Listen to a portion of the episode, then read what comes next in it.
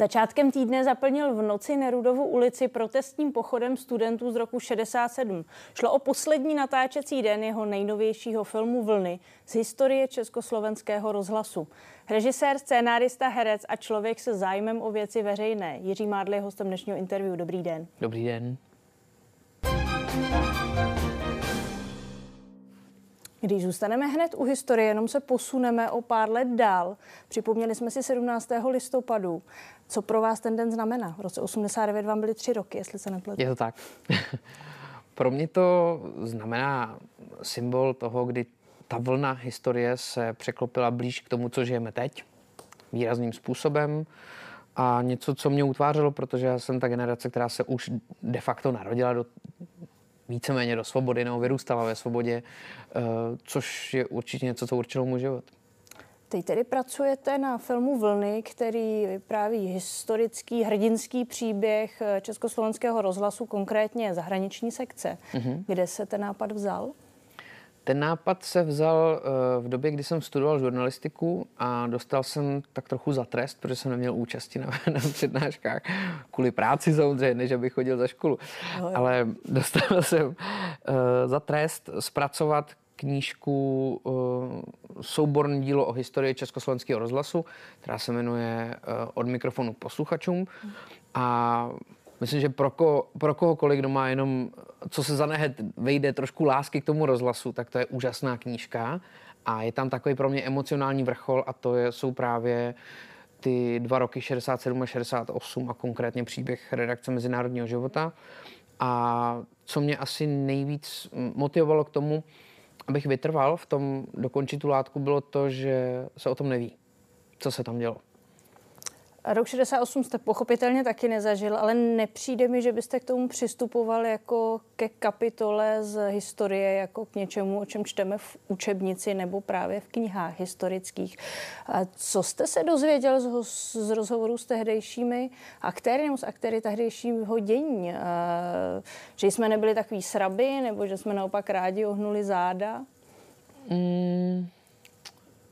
Pro mě uh, to bylo nejvíc překvapivý v tom smyslu, že ten jejich pohled není ten traumatizovaný pohled, který si trošku možná neseme jako národ, že oni to nevnímají jako kompletní prohru, protože samozřejmě ten lidský duch, který uh, se nenechal zlomit v nich a v jejich spolupracovnících a určitě v mnoha jiných Čechoslovácích, tak uh, je vítězný je v podstatě vítězný a uh, zároveň to, že když oni mi vyprávěli o tom roce 67 a 68 a i, to, o, i o tom, co se dělo potom, tak uh, bylo vždycky trošku protkanou nějakou radostí ze života. Mluvili hodně o hudbě, mluvili o tom, jak se i bavili, jak samozřejmě dokázali potom vzít za práci a cítili tu tíhu té doby a tady to, ale vlastně to byli pro mě především lidi, kteří věděli o světě a radovali se z toho, že na něm můžou být. Vy jste k tomu teď nedávno v rozhovoru s chodou okolností také v Českém rozhlasu řekl, že strach máme dodnes pod kůží, ale jde mu čelit. Jak mu mm-hmm. čelíme? Třeba tím, že natočíme film Vlny, protože uh, opravdu já to vnímám jako, já jsem rád, že jste to takhle předeslala, že to není uh, lekce o historii, mm. ale pro mě je to takový emocionální exp exkurs spíš uh, do té doby. A já mám pocit, že ve chvíli, kdy ty, těm věcem porozumíme, prožijeme je, máme pocit, že tam jsme, tak se jich přestaneme bát, protože bojíme se většinou toho, co neznáme. A já věřím, že díky vlnám budeme tu věc, celou tu událost, která formovala naší zemi, vnímat vlastně autentičtěji. A máte pochopení třeba i pro ty, kteří neměli odvahu se vzepřít? Určitě mám. Mám, eh, tak eh, náš hlavní hrdina Tomáš je vlastně takovým předobrazem průměrného Čechoslováka, který se určitě bál. Dlouho se bál a mm, on se příběhu stará o svého mladšího bratra, takže se de facto chová jako rodič a dlouho jsou jeho ustrašený uh, chování, jeho ustrašený chování je často daný tím, že, že nechce vystavit nebezpečí toho mladšího bráchu de facto svého syna nebo někoho, o koho se stará.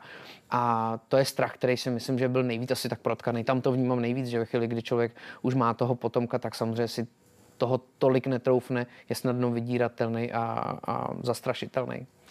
Co teď říkáte? Je to jeden z momentů eh, české československé historie, eh, kdy se museli lidi rozhodnout, jestli zůstat neutrální, vzepřít se, jít eh, s dobou takzvaně. Mm-hmm. To samé se pak třeba opakovalo i 17. listopadu 89 v jiné podobě. Co myslíte vy? Byl byste v čele vzdoru v té době? Troufám si říct, že jo, ale těžko říct. Já myslím, že to jsou takový malý kontexty, že těch proměných v ten daný moment je hrozně moc. A je moment, kdy už si říkáte, že to třeba za tu oběť nestojí? Zatím jsem si to neřekl. Teď eh, aktuálně válka na Ukrajině, ruská agrese, teď tomu konflikt v Gaze. A vy jste studoval biskupské gymnázium, několikrát jste o sobě řekl, že jste věřící. Jak se s těmi hrůzami, na které každý den teď koukáme a nějaké vnímáme, dokážete vyrovnávat? Hm. To je dobrý dotaz. Eh, vyrovnávat, eh, nevím, jestli je to úplně to správné slovo, já se spíš eh, snažím je brát jako fakt a um, nazírat to, co si, co si z toho mám vzít asi.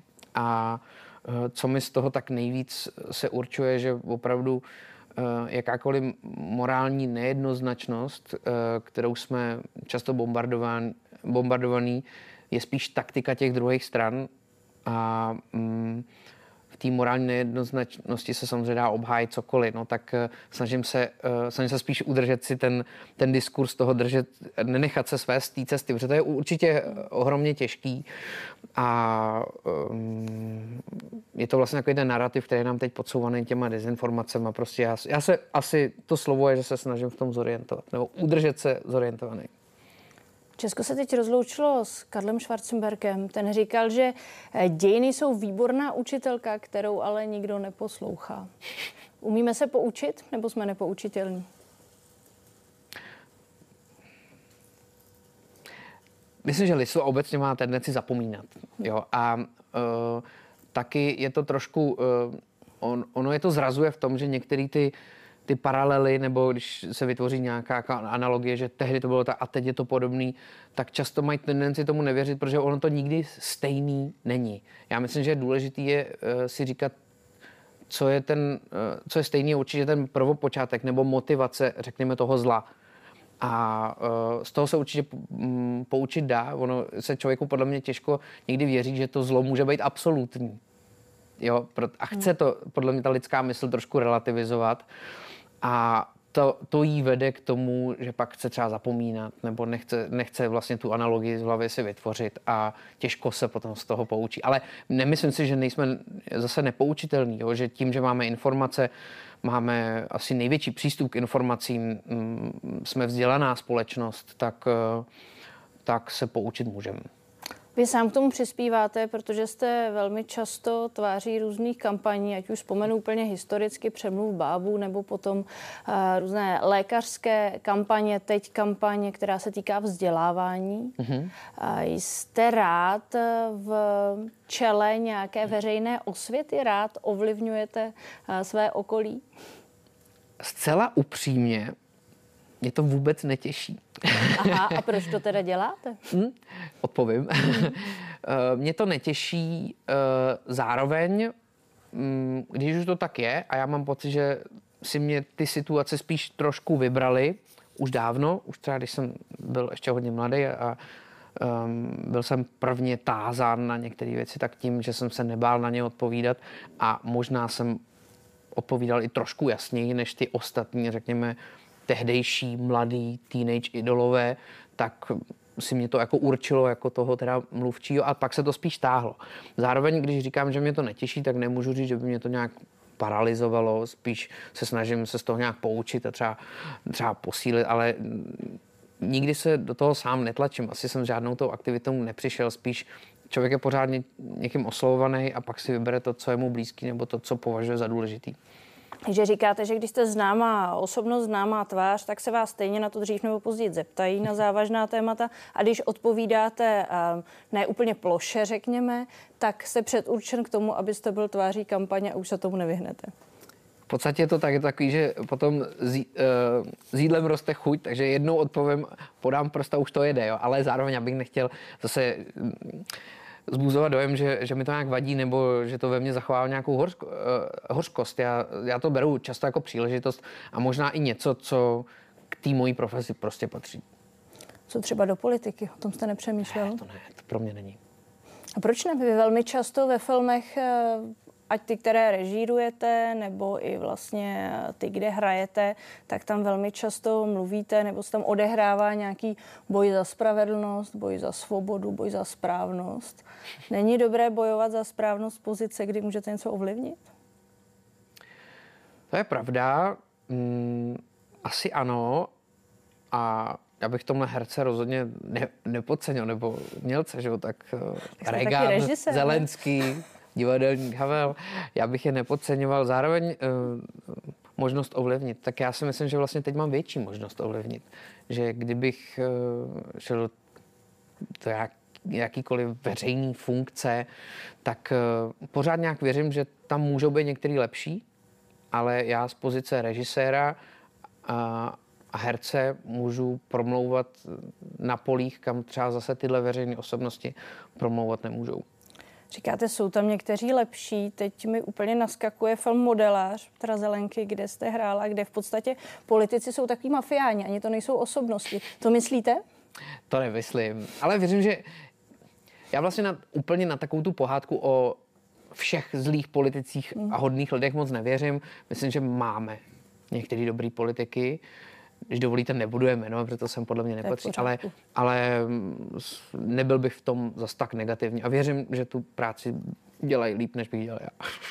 Jak k tomu vyjadřovat se k veřejnému dění potřeba odvaha? Protože občas mi to přijde, že eh, jakákoliv snaha vyjádřit názor je po zásluze potrestaná, zejména třeba na sociálních sítích.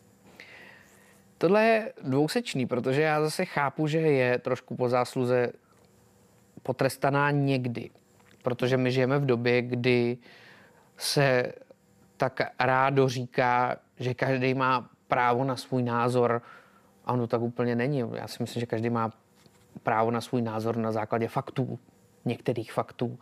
A nejde jen tak jakoby něco plácat. A věřím, že spoustu lidí, teď nemyslím konkrétně moje kolegy, ale jako spoustu lidí tak jako plácá a vždycky si ty svoje lajky nějaký najdou, ty svoje následovníky, tak mm, se to potom může trošku míchat s tím, že, že, že opět někdo plácá. Ale uh, risk to je, risk to je, uh, určitě člověk tím ztrácí nějakou popularitu nebo nějaký, nějakou míru uh, popularity nebo nějak pár lidí, kteří ho mají rádi, tak si ho můžou třeba tímhle na chvilku třeba zneoblíbit, hmm. ale tak já myslím, že jsem nikdy netaktizoval v tomhle prostě. To jsem já. Nepřemýšlíte někdy o tom, že, a nevím, teď eh, budete promovat eh, veselou komedii, tak byste se neměl vyjadřovat eh, k závažným tématům, abyste neodradil lidi, aby šli do kina? Samozřejmě v tu chvíli to asi nějak moc necpu, protože by to tam prostě nepatřilo jako to nepatří, já nevím, na rodinný oslavy nebo různě, jo, tak, um, tak to tam necpu, ale zároveň, že bych uh, nějak sobě nebyl věrný, si nemyslím. Prostě, jako kdybych vlastně to takhle řekl, tak si myslím, že bych um, akorát napomáhal tomu, že uh, se taktizovat má, nebo hmm. nevím. A máte kuráž sledovat sociální sítě? Není to frustrující, jak tam všichni jsou ochotní komentovat cokoliv a mají vlastně děsnou odvahu, když je to anonymní? To víte, že je to frustrující. jak někdy se tam podívám, ale já nejsem úplně, úplně um, člověk přes sociální sítě. Hmm. Nejste aktivní na sociálních sítích vůbec? Neláká vás to? Tak já tam nějak aktivní jsem, protože hmm. už musím, protože hmm. vlastně to, abych... Tak nemusíte, že jo? Ano, ale uh, jako herec a režisér beru trošku zodpovědnost, že chci tu svoji práci taky dostat k lidem. Uh, aktivní tam nejsem asi v tom, že tam prostě mm, nevařím. nebo tam neukazuju, co si oblíkám, nebo mám tam věci z dovolený, nebo uh, necpu tam své, své rodičovství. Jako lehce jsem to tam ťuknul, že? Se pochlubil, že mám syna, ale, ale myslím, že to stavím opravdu jako prezentaci své práce především, protože to už jinak nejde, protože ty běžní kanály prostě zkomírají nebo jsou slabší a pamatuju si, kdy jsem byl ještě v tom nějaký přísnej, nebudu tam, nebudu tam a měl jsem prostě dva filmy, které opravdu jsem měl pocit, že jim to uškodilo, že, mm. že, jsem si, že jsem je nedokázal dostatečně propagovat. Já jsem na to narazila i proto, že před těmi lety právě kampaň Přemluv bábu byla na YouTube úplně jako nejsledovanější video nějaký čas. Zároveň teda otevřela určitý přístup k seniorům, že přece jenom i ten název té kampaně je něco, co možná by dneska nebylo tak korektní. Byl byste opatrnější dneska? Asi bych nebyl opatrnější, vyložen to asi není to slovo. Myslím, že dneska už bych tohle video jakoby dělat neměl. Já si myslím, že to patřilo k tomu buřičství mm-hmm. trošku. Prostě to nebyl sofistikovaný příspěvek na poli filozofické fakulty. to bylo virální video. Mm. A virální video ještě v době, kdy navíc ty sociální sítě neměly takovou uh, sílu, tak uh, já vím, že to byl třeba jenom rok nebo dva, kdy ty virální videa byly to hlavní, čím se šířila nějaká informace a v tu chvíli museli mít nějakou razanci, aby se prosadili v tom, v tom internetovém prostoru. Eh, zároveň, když by někdo si analyzoval to video trošku se, se snahou být podle mě fair k tomu videu, tak ví, že to video nikoho neuráží, protože tam jsou věci, které jsou nadsazené a jasně, že nikoho například nezveme na to k tomu, aby se vyboural ve vlaku jo, nebo že Radovan Krejčíř je úspěšný student, nebo já, jestli si to už dobře pamatuju, ale jsou tam věci, které jsou zjevně nadsazené, aby si získali pozornost, ale jsou tam některé fakta, které prostě, především když je vnímáme čistě z kontextu té dané doby, toho roku, tak jsou naprosto relevantní. Když mluvíme o tom, eh, řekněme, aktivismu, mladickém aktivismu, řekněme, tak rok 2003, eh, konkrétně 11. březen, Českobudějovické listy. První zmínka o vás, kdy jako student biskupského gymnázia vyvěšujete tibetskou vlajku. Vy jste tehdy, eh, tuším, vyměnili nebo se chtěli domluvit s městem za protibetský postoj toho města, že budete dělat brigádníky zadarmo s vašimi spolužáky. A umí se mladí i dneska takhle poprat za svoje názory, něco nabídnout, být aktivističtí? Já si to vůbec nepamatuju. Ne, vůbec. ale jo, tak to jsme my jsme dohledali. to jste krásně dohledali, ale uh, jo, my jsme byli, my jsme byli velký aktivisti, my jsme byli, nebo řekněme, byli jsme aktivní. Um, a vy jste se ptala, jestli mladí jsou dneska mm. schopni. Um, Možná jakoby mladý, no tak um, znaky mladý, že jo? Takže um, ty úplně mladý myslíte, tak ty mm. určitě trošku míň, protože um, vyrostly prostě v jiné době, možná je to právě, že ta relativizace, ta morální relativizace je doplula i tam. Neříkám, že to je špatně, prostě některé věci nezažil, některé věci už jsou pro ně opravdu tou historií, jsou jim vzdálený a tak prostě pokračují v tom, co, co jim bylo nějak dáno tím, do jaké doby se, se narodili, ale uh, myslím si, že co je třeba zajímavé na té mladé generaci pro mě, je, že každá generace si přinášela to svoje, jo? že prostě měla svoje zpěváky a začala trošku hanit tu předchozí hudbu a řekla, tohle je naše hudba, pak tam ty měli svoje herce, svoje filmy, svoje něco, prostě nějaký svoje kulturní znaky. A ta generace je pro mě zajímavá tím, že vlastně úplně boří ten status quo, jakože si nepřinese svoje, svoje zpěváky. Spíš jakoby ty zpěváci už nej, nejsou, na ty, nejsou takový legendy, jako co měli my, že prostě jsme se všichni druhý den po Superstar bavili o tom, jaký bylo to Superstar. Mm. Třeba, jo, že dneska prostě je to tak um, rozdrobený do různých uh, vkusů a opravdu jsou to spíš jako úzkoprofilové věci, až na výjimky eh, a každý má to svoje, každý má to svoje a už ta generace podle mě má hrozně, hrozně málo těch společných idolů. Třeba. K té naší generaci platilo i třeba eh, určitá eh, řekněme, obliba některých politiků. Zmínili jsme Karla Schwarzenberga, když kandidoval na prezidenta, tak prezident s čírem. Mm-hmm. Čím to tehdy oslovilo mladou generaci, nebo nás, řekněme? Vás. Nás. um, přemýšlím, um, ale nevím, mož, možná tím, že se, že bylo možné bourat nějakou zeď jako politici my a že i ty politici začaly být trošku civilnější, začali jakoby jezdit tramvají a takový, že hmm. se začalo mluvit o těchto věcech, už to nebyly takový ty jako papaláši, hmm. což určitě byly dříve, třeba ty 60., 70., 80. léta, pak to trošku šlo ještě dál, byť v tým, řekněme, svobodnější formě a někteří se trošku vyjadřovali, uměli jazyky a to, ale furt to trošku bylo a mám pocit, že u pana Schwarzenberga bylo to nejlepší, že to byl až takový šlechtic, až s takovým jako silným odkazem na tu Masarykovskou éru, ale najednou byl jako blíž těm lidem, prostě šel s nima na pivo, jezdil tou tramvají a to bylo prostě působí, najednou mu dali číro a nepůsobí to nevkusně, tak to bylo přece jako krásný vidět. Hmm. Když se vrátíme zpátky k vašemu filmu, konkrétně úplně začátku, když to zjednoduším, vy jste dělal úplně jiné věci, pak jste si údajně zlomil ruku, hmm. šel jste na otevřený konkurs, kam vás přihlásila vaše maminka, nebo k čemu vás přiměla vaše maminka. Hmm. A ten jste teda vyhrál, dostal jste se k filmu. Opravdu je to taková náhoda? Dělal byste něco úplně jiného, kdybyste si tenkrát nezlomil ruku? Dneska si už myslím, že bych uh, dělal to samý. Hmm. Ale asi by ta cesta byla třeba delší. Zajímal vás film jako teenager? Zajímal. Zajímal. Já jsem jako koukal hodně na VHSky, VHSky jsem měl doma, furt jsem si to pouštěl dokola a pak jsem měl kamaráda Jirku Studničku, s kterým jsem hrál hokej a přesto jsme byli třikrát týdně v kině. Takže určitě to ve mně nějak bylo. Vy jste tehdy na tom konkurzu měl za úkol zbalit režiséra. Jak jste ho zbalil? Já nevím. Já už si to nepamatuju, ale takhle, když se to řekne, tak mi to přijde teda dost strašný. ale, ale zbalil jsem toho Karla Janáka, no.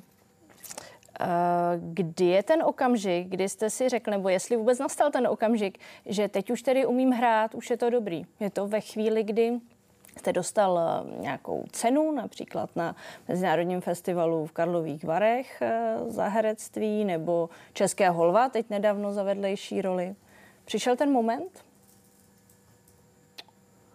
Mm, myslím, že ten moment, eh, jakoby ten veřejný přijde s těma cenama ten, a, nebo nějakým veřejným to a člověk si to chce trošku jako adoptovat, když jako mě berou jako toho uznávaného herce, což se vlastně stalo hrozně brzo a člověk by mohl z toho jako zblbnout nebo přestat jako pra, na tom pracovat, hmm. jo, protože mě bylo, já nevím kolik, 19 a už jsem měl pocit, že jsem jako obecně přijímaný.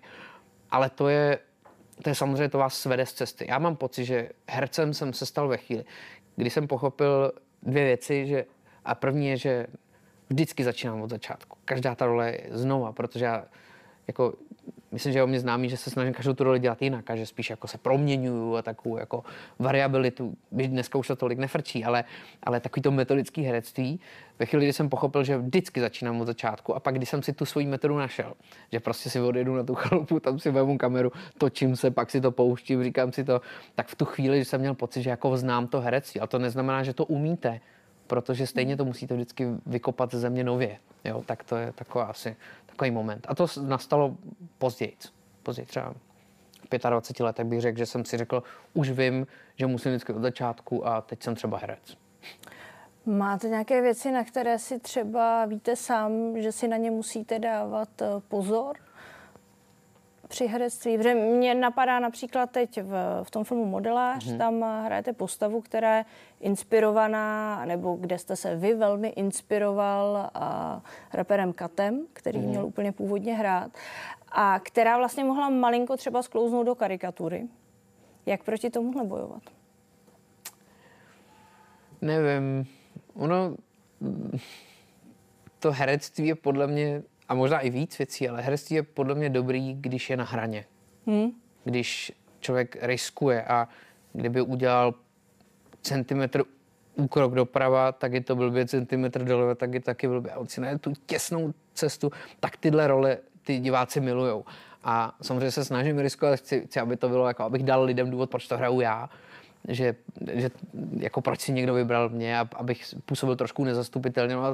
A já neříkám, že se mi to vždycky daří, že jsem někdy ty, ty úkroky udělal i o víc centiáků třeba, jo? že se to třeba nepovedlo, ale ten modelář asi je v tom, že asi se líbí proto, protože ten risk tam byl obrovský. Tak si myslím, že to tak v těch lidech zůstává. Oni ty role, sice mluvíme o modeláři, taky jste hrál alter ego Jana Němce ve Vlkově mm-hmm. z Královský Vinohrad, ale velmi často jsou to takové, řekněme, lehčí žánry, zábavné filmy pro mainstream. Na druhou stranu to, co píšete a co režírujete, eh, třeba váš debit Pojedeme k moři byl velmi formálně experimentální. Mm-hmm. Jsou to zajímavé věci, které se snaží jít eh, do hloubky. Proč ten rozpor?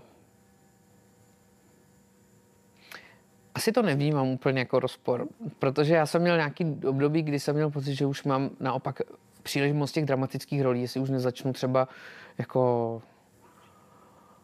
nevím, jestli to nezačne být trošku, jako že se člověk prožívá moc, že už jako nebere ty závěry, že to bylo kolet, confident, čtyři jsou takový jako děti, děti hmm. noci a jestli jsem už nevyrazil úplně někde, kde paradoxně jakoby člověk má tendenci tam být ve chvíli, kdy ho vnímá jako zábavného herce, ale nechce být pak, taky nechce být pak jenom tam, jo, vlastně chci skákat.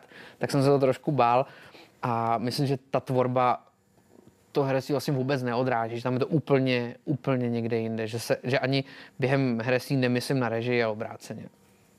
A máte trému pořád? Protože úplně na začátku kariéry jste říkal, že nikdy trému nemáte. Tady je rozhovor pro Mladou frontu des po natáčení snowboardáků, jste to konkrétně říkal. Naopak, teď nedávno před dvěma lety jste se označil jako za největšího nerváka. Hmm. Jak to máte? No, mám trému hroznou vždycky. Jsem opravdu velký nervák, občas se bojím, že mě to zabije. Jako, je to fakt strašný. Teď, eh, co jsme dotočili film Vlny, tak to vnímám vlastně jako obrovský trauma. Já se směju, ale, ale, ale vnímám to jako obrovský trauma, že to je fakt jako na, na hranici mých psychických možností některé věci jako ustát takhle dlouho. Mm-hmm. Že ono nejde asi o to, být ve stresu chvilku, to, ale ten dlouhodobý stres, když točíte 55 dní a stresujete se i ty, i ty volné dny, takže se reálně stresujete třeba 4 měsíce v kuse, no, tak to je traumíčko potom. A co je horší, herectví nebo režie v tomhle pro vás? Režie. Samozřejmě mám, mám jako strach i, i při herectví a chci, prostě jako chci být dobrý, no tak to ve mně nějak jako, to svírá ten žaludek, ale, ale ta režie je samozřejmě i časový stres. Jo, že prostě vám furt někdo dechá na krak a říká, no, máme tolik a tolik času, což je samozřejmě správně. Já jsem režisér, který se to snaží respektovat a nepřetýkat takzvaně. Ale um, už si najdu pár radostí na té režii, ale jinak je to spíš takový, takový boj pro mě. Tak ať je těch radostí čím dál tím víc. Díky, že jste byl hostem. Děkuji za pozvání.